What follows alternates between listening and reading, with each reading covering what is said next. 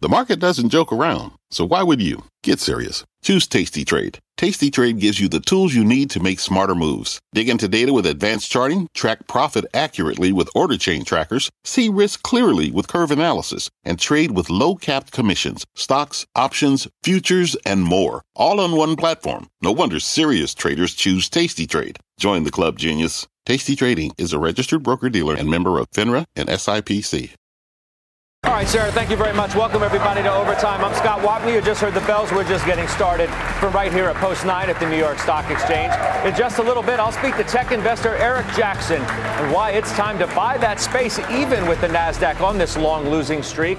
And speaking of, we'll also get you set up for Apple's big event tomorrow out in California, what it means for that stock, which some say right now is the most important in the market. We begin, though, with our talk of the tape. Nothing but negativity. That is pretty much what you hear from almost every investor you talk to these days. Are things really that bad? Could it be a contrarian signal for your money? Let's ask Trivariate's Adam Parker. He's with me here at Post 9. Is it really that bad? I mean, everybody's like the sky is falling, including you. I'm not a sky, so I do love the new. You're like the earnings The new falling. purple glasses are Thank you. amazing. You. look great. Thank you. Um, I'm not. Listen, I'm. I'm here with you on set, and the S&P's down 40 bips. That feels like a relative outperform for our uh, us being together this year. I'm serious though. I mean, is it really that No, bad? Is I- there another story to tell other than negative, negative, negative? Look, there always is, and we've talked about this for a lot the last several years. You always sound dumber when you're bullish, right? Because when you're bearish, you can really sound intelligent. I just think the problem right now is if you think about corporate earnings, they're way too high. Everyone knows that, but they're too high. So can the market act well when they come down? Yes, maybe. As long as people think when they're coming down, they're going to plateau and moderate, right? So when things are falling, will you believe, all right, that's good news because now things are achievable in Q4 or Q1? It's a debate. We'll see what happens in September, October. And then the other issue is the so-called PE ratio, the multiple, and that's the part that I think is hard to get bullish on when you know quantitative tightening's there, you know the Fed's acting hawkish around, um, you know, post uh, Jackson Hole. So I think that's why the cocktail's gotten a little bit more negative in the last couple of So weeks. I, I will be the first to admit because I find myself in this position on a twice daily basis. you went a little- little It is- negative, yeah. No, I'm Yeah. not saying I, I'm negative. I think it's hard to push back against the negative Yeah. because there's a lot to be negative potentially about. Yeah. Playing devil's advocate against the negative is not the easiest thing in Right. the world because it's hard to find the catalyst to bring the buyers out. Yeah. What are they? Look, I think it would have to be something like, all right, corporate earnings are probably going to be about 209 this year. The street's at 243 next year. The real number's 215. Maybe if it's 215 or 220, and that's really where it comes down. And we believe earnings are higher in 2023 than 2022. The market will rally. It will rally on that. It's going to be, you know, that's possible. I think it's too early. We talked about this a few weeks ago. Analysts come back today, mm-hmm. the day after Labor Day. They've been in the Hamptons and wherever. now they get and real- they start sharpening the pencils. They're like, you know, I got a real September in front of me, and I better figure out if my 2023 numbers are a joke or not. And you know what? They're probably too high. So as they kind of companies go out, they do big conferences, you know, in the next couple weeks. Mm-hmm. I think you'll see numbers start to come lower, and we'll see if that sets up for a better risk reward to October earnings. But right now, I think the risk is skewed to the negative just because the expectations embedded in the numbers are just egregiously Okay, optimistic. So that that's a fair assessment. The question is, they're skewed to the negative. How negative? The, the risk is skewed. I mean, we're at 3,900, just north of that on the S&P. Yeah. What does that mean? Are we going back to the June 16 lows? Are we going We're- below that? We're at 18 and a half times the uh, current numbers for 2023. And uh, at, I'm sorry, we're at 16 and a half times the current numbers, 18 and a half what I think the numbers are. The long-term average is 17. I'd feel probably better if we were 10% lower about the risk reward. Uh, so it's just hard to say this is the time to get in. Now, underneath the surface, there are a lot of stocks that trade way below 15 times earnings. And so I think the whole game right now is relative estimate achievability. Where are the numbers more relatively achievable than others such that I can deploy capital and beat the market? So, So that's it- mostly what we're you're focused not, on. you're not universally negative then. There are pockets within For the sure. market that you've identified that you think investors can put fresh money in. I do. We talked about what? it a little bit last week. Uh, Energy? But, but I think healthcare, Healthcare? is. I, I really like healthcare. I know the last person in the last uh, hour just talked about it. But when I think about portfolio strategy, I can. You talk to me. What do you think is going to work, and I'll find you something in healthcare I like. If you want to play defense, I'll take pharma over staples. Same dividend, more achievable estimates. Okay. You want growth, you want offense. I think biotech looks better than software. It's just discounting very little in the terms of safety and efficacy. You want services. You think it's a service economy. I like healthcare services over consumer services. So I can find a way across the portfolio to generate pretty good risk reward. So there. at some point, the market is going to try and sniff out when the Fed is done with its rate raising, right? Yeah. I mean, that's that's what this whole game has kind of turned into. I want Yeah. I want you to react to what Bill Ackman told the network today. It's on it's on that very point. It, this is when the next buy signal is. Once people, I'm quoting, once people realize that the Fed doesn't have to keep increasing rates and will soon be taking rates down, that's kind of a buy signal for markets, I think. The question is, how far in advance does the market predict that kind of outcome? I think if people see inflation come off eight and a half, you know, eight and a half percent, you start to see a pretty powerful continuing trend. Then I think people will expect at some point the Fed to ease. So we have to figure out when that's going to be. Yep. Now you, you see the CPI next week. If that cooperates, do we get a little more bullish or not? I Do we- mean, do we start doing what Ackman says people are going to do? Listen, I think people, the perception about interest rates is different than the reality, right? We call that Fed Fund futures, right? The Fed Fund futures were moving in November of last year. The Fed didn't act till March. So you could certainly see four or five months anticipatory behavior. I think that's reasonable. So the question is, do you think they're four or five months away from, uh, you know, the, the end of the cycle? Or do you think it's longer? I, I don't know, but what I do know is owner's equivalent rent the biggest piece up. of CPI Right. is going to stay high. What if they're near the end of the cycle, but they keep rates high for a long time? I think Does that matter? Like they, so they stop cutting, but they leave rates elevated for a year. What if they do that? I think the game should be. I, I know what I would do, right? I would say, hey, we ran below 2% CPI for a long time. We told you that we were comfortable with that because we were taking the edge off deflation. It's the same thing in reverse this time, guys. We're going to run above 2%. We're just going to take the edge off the real bad inflation, and on a multi-year view, we'll get to two. Oh, so you I think think the could- market would be bullish on that. That's a bull. I'd get more bullish on that Well, if they could tell you, Of course you would. If the Jay Powell comes out and said two percent is not our target right But- now, four percent is fine. listen, of course, the guys- market but would, these guys would, were would get buying bullish. billions of dollars of MBS, mortgage-backed securities, when housing was on fire in every metropolitan area in America. So, do they have a history of being a little bit, you know, dilatory? Uh, yeah, they do. And if CPI remains elevated on high rents, which, by the way, I got 25 data points last week at a conference, guys who own 7 million units. I- I'm just telling you, rents are going up everywhere. So I don't think you're going to see a big drop off in CPI. And I think people got a little too optimistic Because gas prices have come down. Oil, oil and gas is separate. I mean, like the core. I think owner's equivalent rent's going to continue to be high. Okay. So I don't see a big drop off in CPI. But I agree with Bill Ackman that if you start getting a belief they're more dovish, that'll be good for the price earnings ratio. I think that's right. Not to mention, if they come a little bit off their 2% in the near term thing and say, oh, you know, well, we tolerate 4%, market goes boom. I don't think they'll say that. Do you? well, obviously, they're not Yeah, going to yeah. say it. Well, you never know. I mean, when I buy a lottery ticket, I like to to dream what I'm going to buy with it, but I don't.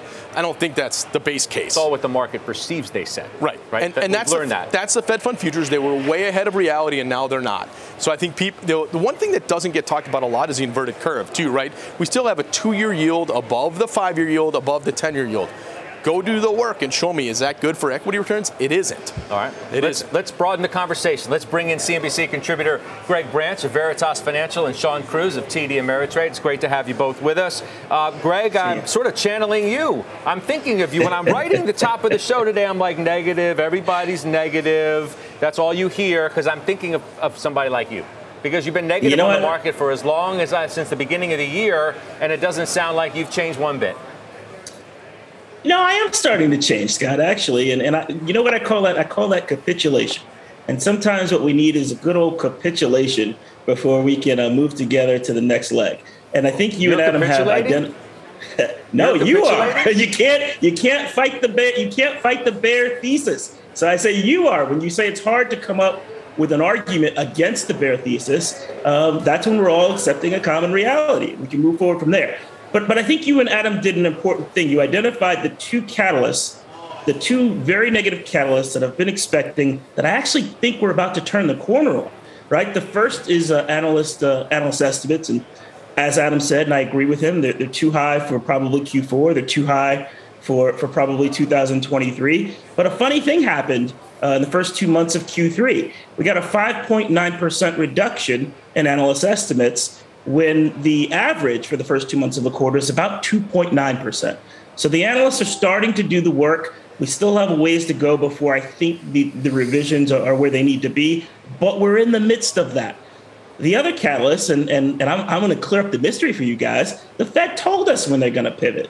James Bullard said that the right policy rate is 4%. Now, whether they're wrong or right on that, I think that that's their benchmark. They want to get Fed funds rate to 4%. Last I checked, Jay Powell wasn't the Fed chairman. I mean, uh, uh that's true. James Bullard wasn't. James, but Bullard wasn't the Fed chair, and, and I do recall too. I don't think fair. that Bullard's even a voting member. So I mean, that's fine if he likes to drop tape bombs and he likes to says he says whatever he, he says and it does move the market, by the way, and no disrespect for him, and I certainly don't mean that uh, in, in, any negative way. But you get my point. It's like it's not the Fed Fair chair. Point. Fair point. Fair point. But but I do see the runway coming to an end where they're going to raise probably twice more this year. I think. Uh, and I think that they're going to hold it there and see what impact that has on decreasing the level of inflation.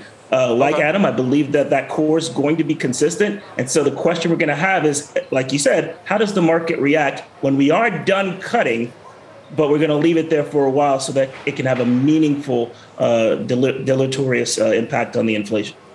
Shawn, do you find things to be more positive about today or, or no?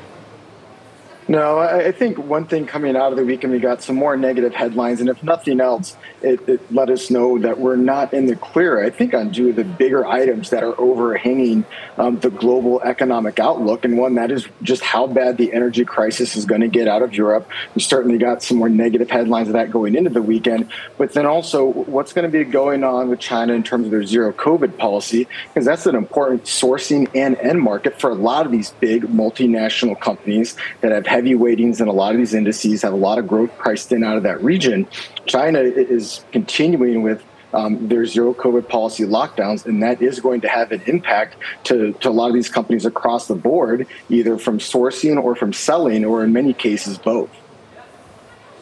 Think about those two issues that we haven't talked that much about of late. Are those still big risks? China, COVID? What do you think? You know, I think the COVID stuff really impacts estimate achievability because a lot of businesses pulled forward earnings. So I, I, it's kind of a joke, but it's a microcosm. But look at companies like Cook or Weber. Basically, they got on their conference call and said everybody bought a grill and we won't sell one for two years, right? So they're just examples of people who, of companies where there's over earning. So I'm really concerned about consumer in particular. Um, I'm very cautious on the estimate achievability for that space. So I think there is a ripple effect, the whole work from home reopening cocktail. Uh, and, and I'd also say, you know, a lot of the, the reopening names are now embedding a big return to business travel that I think is probably a little going to be a little bit, you know, dampened relative to reality. So I'm a little worried about some of the consumer stuff on the COVID front. China is always a fear, um, you know, but I think it's been hard to position a portfolio for what could go wrong proactively, you know. So, Greg Branch, I mean, how are you going to know when it's time to not be so negative? How are you going to know that it's time for the Bill Ackman buy signal? What, what's going to be the message? It's not going to be so explicit that by then it's going to be too late. The market's already going to have moved, anticipating the kind of thing that, that Ackman's going to, going to be talking about today or talked about today. What's the signal going to be? We've got to be through the preponderance of the negative catalysts. We, we don't have to be through all of it because by the time we're through all of it, everyone will have the same information and we can place risk-free bets when we're through all of it. But we've got to be through these major ones. We've got to have a couple of Fed meetings where they don't raise rates. We've got to see some meaningful, meaningful uh, downward revision on, on the inflation numbers. We've got to see the est- analyst estimates come down. Uh, we've got to see some resolution so that we, we know we're not in an all-out energy crisis in Europe, particularly when you have some countries, uh, uh, Portugal, Greece, Italy, with GDP uh, debt to GDP ratios, you know, above 150 percent, uh, with the borrowing costs uh, increasing dramatically. Um, so, you know, a, so- a, sovereign debt crisis would certainly throw, throw a wrench into the socket. So we, we've just got to be past some of these risks. We've got to have some certainty with the direction of Fed policy. And I think once you get comfortable with what the real estimate is, and I would agree with Adam, right now the multiple is probably around 18, 19 because the estimates need to come down um, then you can start placing your bets on things uh, that are tied to secular tailwinds, uh, that have demand that is unaffected by whether or not we're in a contracting GDP environment, uh, that inelasticity of demand you talked about in the last segment, and that can grow earnings throughout uh, a variety of macro circumstances. Shawn, so when we talk about what people are doing, you actually have a decent read because of what you see at TD Ameritrade from your clients. I thought it was quite interesting that from your notes today, your clients were selling Apple along with Qualcomm and Exxon and Netflix and Twitter while they were buying Amazon and Shopify, Nvidia, Lucid and AT&T. But this thing about selling Apple is interesting to me. What do you make of that? Well, one, I, I, think the biggest uh, piece is where we saw them accumulating Apple from, and that started generally around that uh, $130 level. Um, so Apple's always a very popular name, and you're right, it's not typical for us to see them selling it in mass like they were, but Apple going from 130 and running all the way up to just over 170 in a fairly short window of time. Um, where, where alongside that, I think you are once again getting a lot of that uncertainty out of China when they had those first rounds of, of lockdowns earlier on this year, where everyone realized they're still committed to zero COVID policy. Apple was a, a really concerned with how that would affect their ability to supply phones. Um, still, once again, an important selling market. So I think when you have these sort of run up that you had out of a company like Apple, and there's still enough overhang out there, it makes sense that you're going to see some profit taking and then rotating into some of those names that were just starting to break out. Amazon was just breaking out above 125. I think it makes sense you'd see maybe some profit taking out of Apple and putting those dollars to work in Amazon. Lastly, Greg, this last bit of note uh, from you, where you suggest that our viewers, investors, should have historically low exposure for the remainder of the year for stocks. What does that mean? Like, what kind of exposure should they have now? So, so you, you know, I've been historically low uh, since the beginning of the year, and we actually uh, executed some successful strategies around buying uh, uh long and and, uh, and intermediate term puts uh, that worked out really well as it would when your view is that fair value is 3800 and the s&p is at 4700 uh, right now, I'm just avoiding risk, and I, and I, think investors should as well. I think there will come a time that we can uh, pick among those companies I described before that have uh, inelastic demand, that uh, can power and grow earnings through a variety of macro circumstances.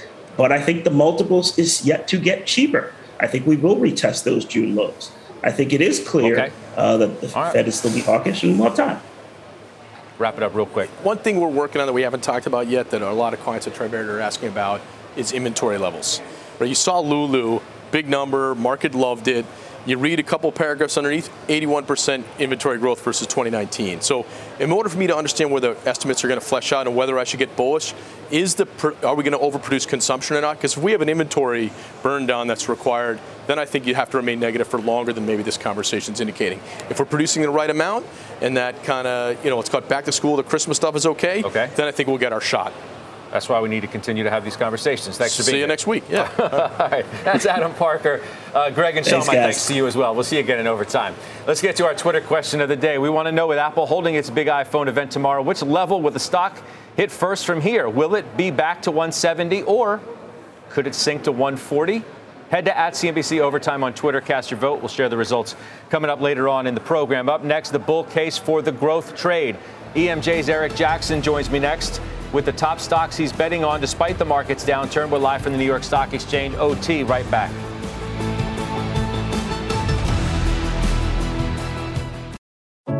What does it mean to be rich? Maybe it's less about reaching a magic number and more about discovering the magic in life. At Edward Jones, our dedicated financial advisors are the people you can count on for financial strategies that help support a life you love. Because the key to being rich is knowing what counts. Learn more about our comprehensive approach to planning at edwardjones.com slash find your rich. Edward Jones, member SIPC. This podcast is supported by FedEx. Dear small and medium businesses, no one wants happy customers more than you do.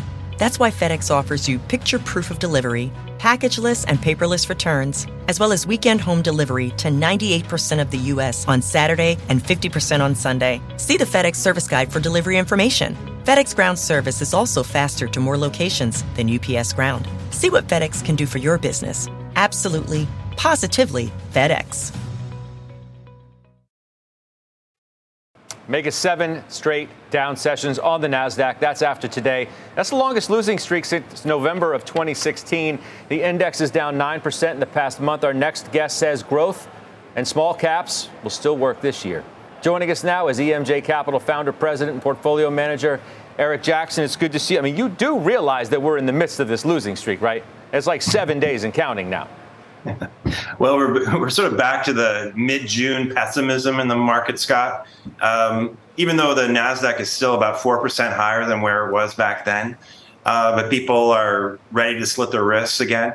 Uh, I do think, though, that there, you know, there's there's a lot of you have to be bullish when everyone's so bearish. And I, the reason why I'm optimistic going into the this uh, second half of this year is that you asked in the last session, Scott, like what do you what do you need to look for? I think the most important factor is inflation. We're going to get a print next week, obviously with inflation. We're going to get others in the remainder of the year. And I think that's what the market's going to key in on. If you go back to 1981, 82, which is sort of the height of the inflation, the, the big inflation scare with Paul Volcker, um, the, what what happened is that the market dropped. You know, Nasdaq dropped something like 29 percent uh, over 10 months from uh, from you know into into the bottom in mid 82. But then what happened? Inflation fell out of bed. It dropped from like the nines and eights past kind of six, got into the fives, and suddenly the market took off. The, basically, Nasdaq doubled over the next 10 months, which is sort of the, the equivalent of what it did off of the 2020 bottom through the end of 2020. And so, growth stocks, if this market sniffs out that inflation is rolling over, and Jeremy Siegel is right, like he said on your show last week, that all these indicators are showing that that's what's happening, we could be, be in for a big shock. And the move we saw in growth stocks in June could be just the start. I know, but I mean, you said you've got to be bullish when everybody else is, is bearish. I mean, you don't have to be anything if everybody who's bearish is right. And if inflation is sticky and, and rents, you know, don't, don't come down and there's no indication really that, that they are, I'll give you what's happening at the pump, and I'm glad for that, obviously, like everybody else is. But it is way too early, and you even heard the the Unilever CEO with Sarah in the prior hour suggest it is too early to declare inflation has peaked, and he even said that they continue to raise prices. It flies in the face of all clear is coming from the inflation front. Well, everyone's going to go off of past, you know, backwards looking indicators, Scott. And so, uh, and everyone has to say that the Fed has to say that right now. But the market it moves so quickly. And the market's not going to sniff out backwards looking data. It's going to sniff out what's happening in the moment. So it sniffed something, you know, over the summer uh, in the, the big rally that we saw from mid June into the beginnings of August. Uh, and we're going to see next week, you know, uh, whether we've got a, bit, a, start of a trend here in terms of a decel in, in inflation.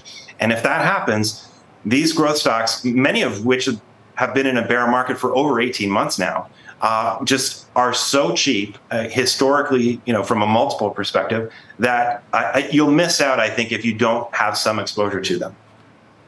So the stocks you like, uh, and, and, the first one I want to talk about is one that has had really a, a renewed uh, sense of optimism around it, and that's Uber. Uh, right? I mean, that, it feels like that story has started to turn significantly, not only from a business standpoint, but from a stock performance standpoint? Well, Dara at, at, Uber was was really rewarded over the last few years for showing growth, and now we're in this new regime where everyone wants to see profits, everyone wants to see cash flow, and fortunately, Uber was on the verge of being cash flow positive. and starting over the summer on their last earnings print, uh, they showed you know a massive free cash flow beat. So they are now going to key in on that metric. Um, and the recovery that's going to happen just sort of with people coming back to work uh, is in their favor. They're the leader in North America by far. And so they've got a lot of tailwinds behind them. And if you just go back to pre-COVID kind of multiples and say, where might this thing, you know, be at from a reasonable, you know, revenue perspective a year from now, two years from now? To me, they still look severely undervalued, and they could have continue to have a strong run over the next couple of years. Now, the other one I'm looking at, I have a harder time figuring out. um, other than it was down a ton. But I need more than that from you. And that's Twilio, right? It's down 75% year to date. And there has to be more to the story rather than just, well, it's down a lot. What is it? Well, people have lost faith in the management, I think, uh, and Jeff Lawson. They've, they've, they've kind of, you know, this was a, a stock rewarded for growth, but it hasn't, unlike Uber, it hasn't shown uh, strong gross margins, strong profitability, and I think people no have gotten fed up, especially just waiting around for for them to show that. But it's it's very very cheap and i just added to it recently because it's trading at less than two times enterprise value to to sales and you know no SaaS company ever sees those kinds of valuations unless they are people are just sick of it and ha- are selling it hand over fist. Salesforce has never traded at this low a multiple ever in its lifetime as a public company. So to me, there's just too much negativity around it. It's gotten too cheap. Uh, you have to step in opportunistically, I think, when things just get stupid cheap. And this is for Twilio. They're still growing their top line. They have to show the market that they can can you know improve from a gross margin perspective. I think they can. Okay. Um, but it, you know, it doesn't. It's not necessarily going to go back to 443 where it was in February 21. It doesn't have to for the stock to be a major upside winner from here, though. I got you, Eric. It's good to talk to you as always. We'll see you soon. It's Eric Jackson. Thanks. EMJ joining us today in overtime. Up next, the other side of the coin. Our next guest is not sold on the growth trade. New Edge's Cameron Dawson makes her case after this quick break. We will be right back.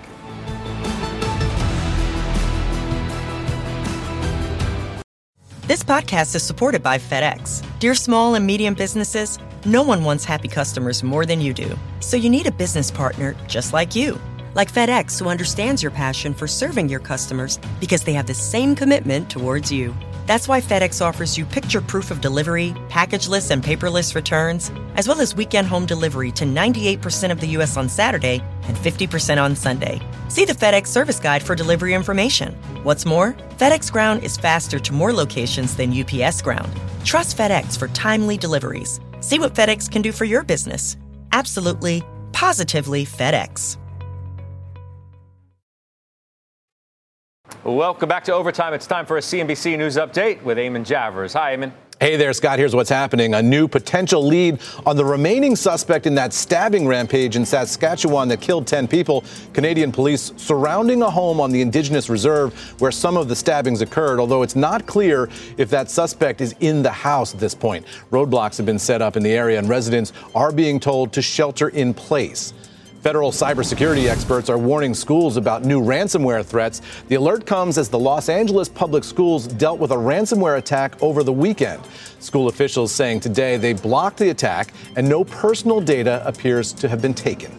Across Texas and beyond, wearing maroon to show support for students in Uvalde who started their school year today. It's been about 15 weeks since a gunman stormed the school and killed 19 students and two teachers. Maroon and white are the team colors of the Uvalde School District. And join me tonight on the news. We'll look at how survivors and parents are recovering from the tragic attack and what's being done to stop future shootings. That's right after Jim Cramer at 7 p.m. Eastern here on CNBC. Scott, I'll send it back over to you. All right, Eamon, I appreciate that very much. We'll see you then. A few minutes ago, Eric Jackson told us he's betting on growth stocks right now. However, our next guest says not so fast. She's Cameron Dawson of New Edge, joins me right here at Post 9. You, you heard Eric, I hope, make the case as to look, you might, you might not time it perfectly, but a lot of these things have come down too much. First in, first out, why not now? Well, they have come down a fair amount, but we think valuation is still a risk for growth stocks. They're still trading at 24 times forward earnings.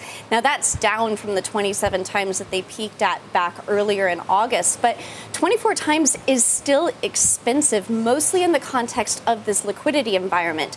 Given the fact that 10 year real yields are now at 75 basis points, that's more consistent with growth stocks trading near 20, 21 times, which implies more valuation depression that needs to happen. Implies also that you think rates are going to continue to go up. I mean, you've been maintaining the Fed is going to be more hawkish and uh, have more resolve, I think, than people have, some people have thought. Yeah, and the Fed is telling us that it's not just about getting to the point of restrictive policy, it's about keeping it there. The Fed is afraid that if they do an about face and start adding liquidity to this market, that they will reignite inflation. They talked about that at Jackson Hole. They do not want to repeat the stop go policy of the 70s that saw that flip flop and saw inflation cemented. What if they can stop, though, if inflation starts, or at least continue? I, I think you can say continues to trend in, in the right direction. Maybe they don't have to go as far, nor would they potentially have to cut because they haven't gone so far as to put the economy into nosedive? Yeah, I think that's a really good point, which is what Powell was trying to say back in July. He was saying we want to get to the point of restrictive, but we don't want to go so far that things get out of control because we know that monetary policy acts with a lag. So then, how does the market respond in that environment? I think is the important point, which is that it's likely then that you would see the focus turn to earnings, meaning that value valuations are driven by liquidity. They're driven by Fed policy. If the Fed's not easing policy, valuations can't sustainably rebound. Then we focus on the earnings mm-hmm. story in order to get a sense of where markets can go. Okay, so how inflated we want to use that word, are earnings projections now? I mean, how much do they need to come down? Because estimates are kind of all over the place, depending on who you talk to. What's your best guess on how, uh, how, how much, how too high they are? Well, so if we think about where they stand today for 2023, $244 a share. I think your prior guest, Adam Parker, has them at $215 per share. If we take that 244 as the as what the market is expecting and compare it to other tightening cycles, that's implying 8% growth next year. If we look at past tightening cycles, 2015 we had down 2%. 2019 we had up 1%. 8% is too high in a tightening cycle. Of course, there are a lot of idiosyncratic things that happen those years, but the reality is that it's likely that we need to get closer to the low single digits, which is much more realistic and consistent with a tightening cycle. Okay, so assuming that happens, you must be, if you're expecting that to happen, you must be anticipating the market going fair amount lower from here. The question is how much lower? Well, we thought that we it's likely that now, given the, the fact that we have rolled over so hard at the 200 day moving average, that a retest of the June lows is in play. Now, we did see good momentum and breadth coming out of those June lows. And so we try to stay very balanced to say, look, the likelihood of us plumbing down to 3,200, 3,400 is less likely today. And so as we move through this process of recalibrating earnings, it doesn't necessarily mean a collapse in, in the S&P 500, but it certainly means that we like likely will retest back to those 3,600 levels. And at that point, you'll have set a low bar. Valuations likely look more attractive. And I think that we can probably talk more about being opportunistic buyers. Are you watching the 3,900 level uh, closely on the S&P? Because I know a lot of other people are. And if you hold that, uh, that's a it's hard to say bullish sign in this sort of environment, but certainly better than what the alternative is it is the battleground. It was resistance and support. And anytime you have these places where you have a lot of consolidation of resistance and support, we're going to see a lot of fighting to see where we push either above or below it. If we hold 3,900, that is a bullish signal. So that means that the market is sniffing out some change in liquidity, willing to put a higher multiple thing on things on a sustainable basis. So even if the earnings start coming down, then the market will start saying, hey, we think that we're actually going to see that Fed pivot it. What are we but, doing? I'm sorry, for, for, uh, finish your thought. But if we don't, then I think that 3,600 is in play in short order. Oh, okay, so forgive me for, for stepping on your toes there. Uh, looking at the dollar versus the euro, 99 cents, right? Pound, 115, that's one issue. And then you look at what's happening with energy over in Europe, too. Uh, are, are we worried about the spillover here or, or not? We should be aware of this. 16% of U.S. exports come from Europe. 11% of, of S&P 500 revenues come from Europe. So just from an actual demand standpoint, it's important. But the dollar is really what is so critical because the dollar being as strong as it is is actually consistent with revenues falling, not rising 12% like they did last quarter. Mm-hmm. So the dollar is a key headwind for this market. It's a key headwind for earnings, and it raises the question about how central bankers will respond because a strong dollar tightens liquidity, financial conditions around the world. How able is the Fed able to step in and provide liquidity like they did in 2010, 2011 during the euro debt crisis? That really remains to be seen. We will be watching it as a result. Cameron, thank you. That's Cameron Dawson uh, joining us from New Edge. Up next, a big bounce or a breakdown. One halftime committee member making a bold call on Meta, what the future could hold for that stock. We'll debate it with a shareholder in today's halftime overtime. And don't forget, you can catch us on the go by following the Closing Bell podcast on your favorite podcast app. Overtime is right back.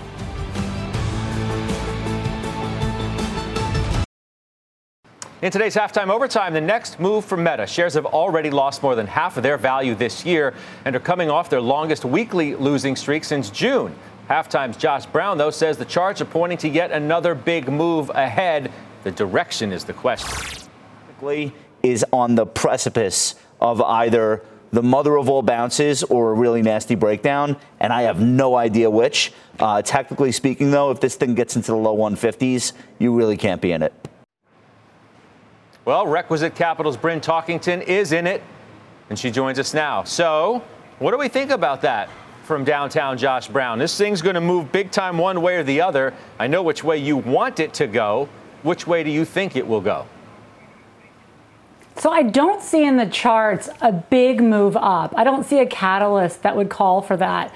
I think the way you want to think about technical analysis is it's going to show you the path of least resistance.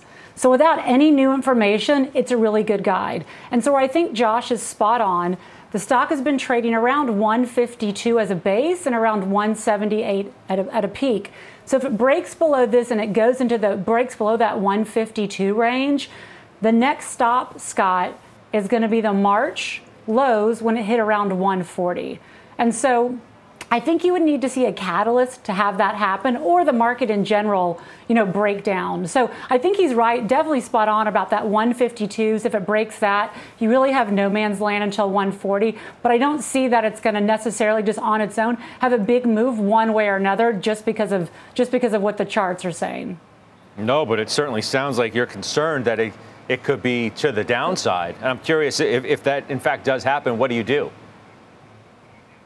I kind of feel like I'm a tourist in this stock. You know, I bought the stock about 30 points higher. So it was relatively new in the name, but I still question, you know, even though they're estimating to do 26 to 28 billion next quarter, they have 12 billion in cash. If I believe the 2023 earnings, it's trading at 15 times. So it's like this is a great cash flow company. But what I still struggle with is at the end of the day, Scott, they're trying to monetize Oculus. And my kids have a pair at home, and every time I put them on, I get vertigo. They're very aware of that, of, of a lot of demographic has that. And I still feel like it's too early in the game. And so I know they're going to be monetizing WhatsApp, which is really good for their business in India. So, so I'm a wait and see right now. I'm definitely not going to add to the position. I think Josh is right about looking at the technicals and see what happens here. And we'll see if I'm, I'm a tourist or I'm going to be on this ride for, for, for a longer time, but the jury's still out right now. I don't know. I feel like you're making the case to sell it. I, am surprised too, and I appreciate um, the honesty from somebody who actually holds the stock. And you really sound like you are mm-hmm. moving towards the exit. Well, you know what I struggle with is there's so many other stocks that are down, right? It's like I own Nvidia. And so obviously we have some issues with, you know, what the government's going to let them do in and out of China, which is a real issue. But I would rather put, is what I'm thinking through. Well, I think NVIDIA longer term has a spectacular runway. I think they'll get through this. So do I want to wait in Facebook or take those funds and add to like an NVIDIA or add to an Apple? I'm not sure yet, but that's just sharing what I'm thinking through as, I, as I'm in this trade. So I'm being honest that I'm definitely a tourist and I'm not sure if I'll be here long term because I do think it's a fundamental issue that investors, how many investors are going to wait and see? If they can monetize Oculus because the metaverse doesn't exist. Okay, that's Roblox, which I already own that. The metaverse is an idea that's five or 10 years out easily. Okay. Thank you, Bryn Talkington. We'll talk to you soon. Appreciate it very much. Up next, we're tracking the biggest movers in OT. Christina Partsinevelos standing by as always with that action. What do we see today? Well, we see one software firm that just posted a record quarter and shares are surging right now. And another retailer warning inflation is hurting consumer spending. I'll have those names and obviously much more after this break. We are tracking the biggest movers in overtime right now. Christina Partsinevelos joins us with that. Christina? Let's start with shares of Coupa Software surging right now in the OT on a surprise record earnings report. You can see stock is up over almost 13, or I should say almost 14% at this point. The software is used to analyze expense reports for areas of inefficiencies, and Coupa reported a narrower loss, better than expected revenue, higher than anticipated Q3 guidance, and $100 million for share repurchases. And that's why you can see the stock surging. Newell Brands is the parent company of Yankee Candles, Rubbermaid, and Sunbeam Products. That stock is falling almost 5% in the OT after giving an update to its outlook, and it wasn't a good one. Q3 guidance was revised down with the CEO saying, quote, We've experienced a significantly greater than expected pullback in retailer orders and continued inflationary pressures on the consumer. The company also warned of further cost cuts. And then you've got, lastly, software development firm GitLab. Shares right now are dropping about uh, almost 4% lower today, despite the earnings beat and raised guidance on strong subscription revenue. It's been a tough environment to impress lately. Could be some concerns about free cash flow. GitLab's beat, though, comes after recent weak reports from Okta as well as MongoDB. Scott, back to you. All right, Christina, thank you. Christina Partsinevelos up next. We're counting down to Apple's big event. The three things every investor needs to be watching is just ahead.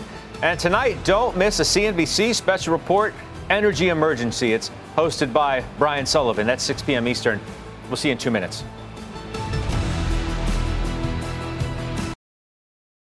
We are back in overtime. Apple's big product event is on deck tomorrow. Steve Kovach live from San Francisco now with a rundown of what we need to be watching for. Steve, good to see you. Hey, good to see you too, Scott. Yeah, we've got three things we're going to be watching out for tomorrow. First of all, new iPhones, of course. Four new models expected two standard models plus two pro models. And those pro models are going to get the biggest change. We'll have a smaller cutout at the top of the screen so the camera and facial recognition sensors don't take up as much screen space. Um, also, early rumors actually, Scott, of a price increase for the iPhone lineup this year. Boost that will boost the average selling price and help iPhone revenues. Still, more than half of Apple sales come from the iPhone. Remember that.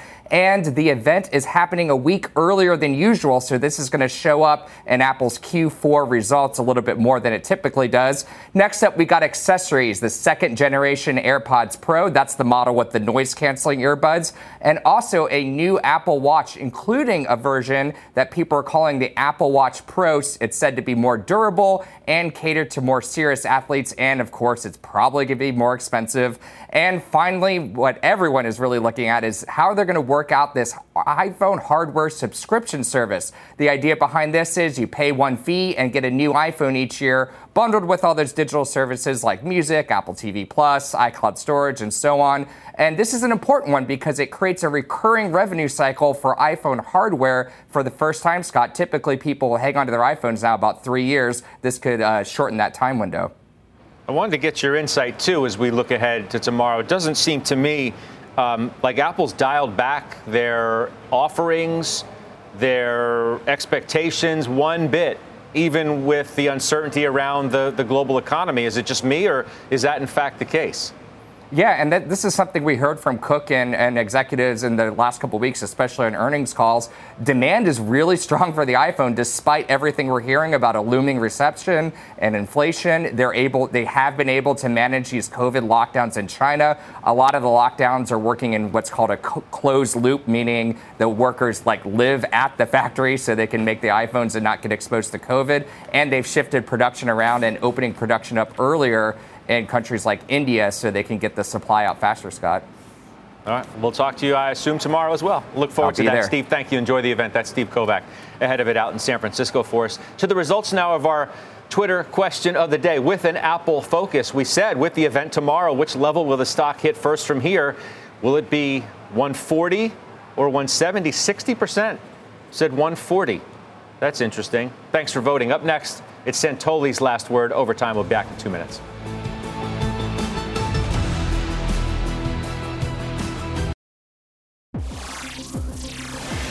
Okay, it's Santoli with his last word here at Post 9.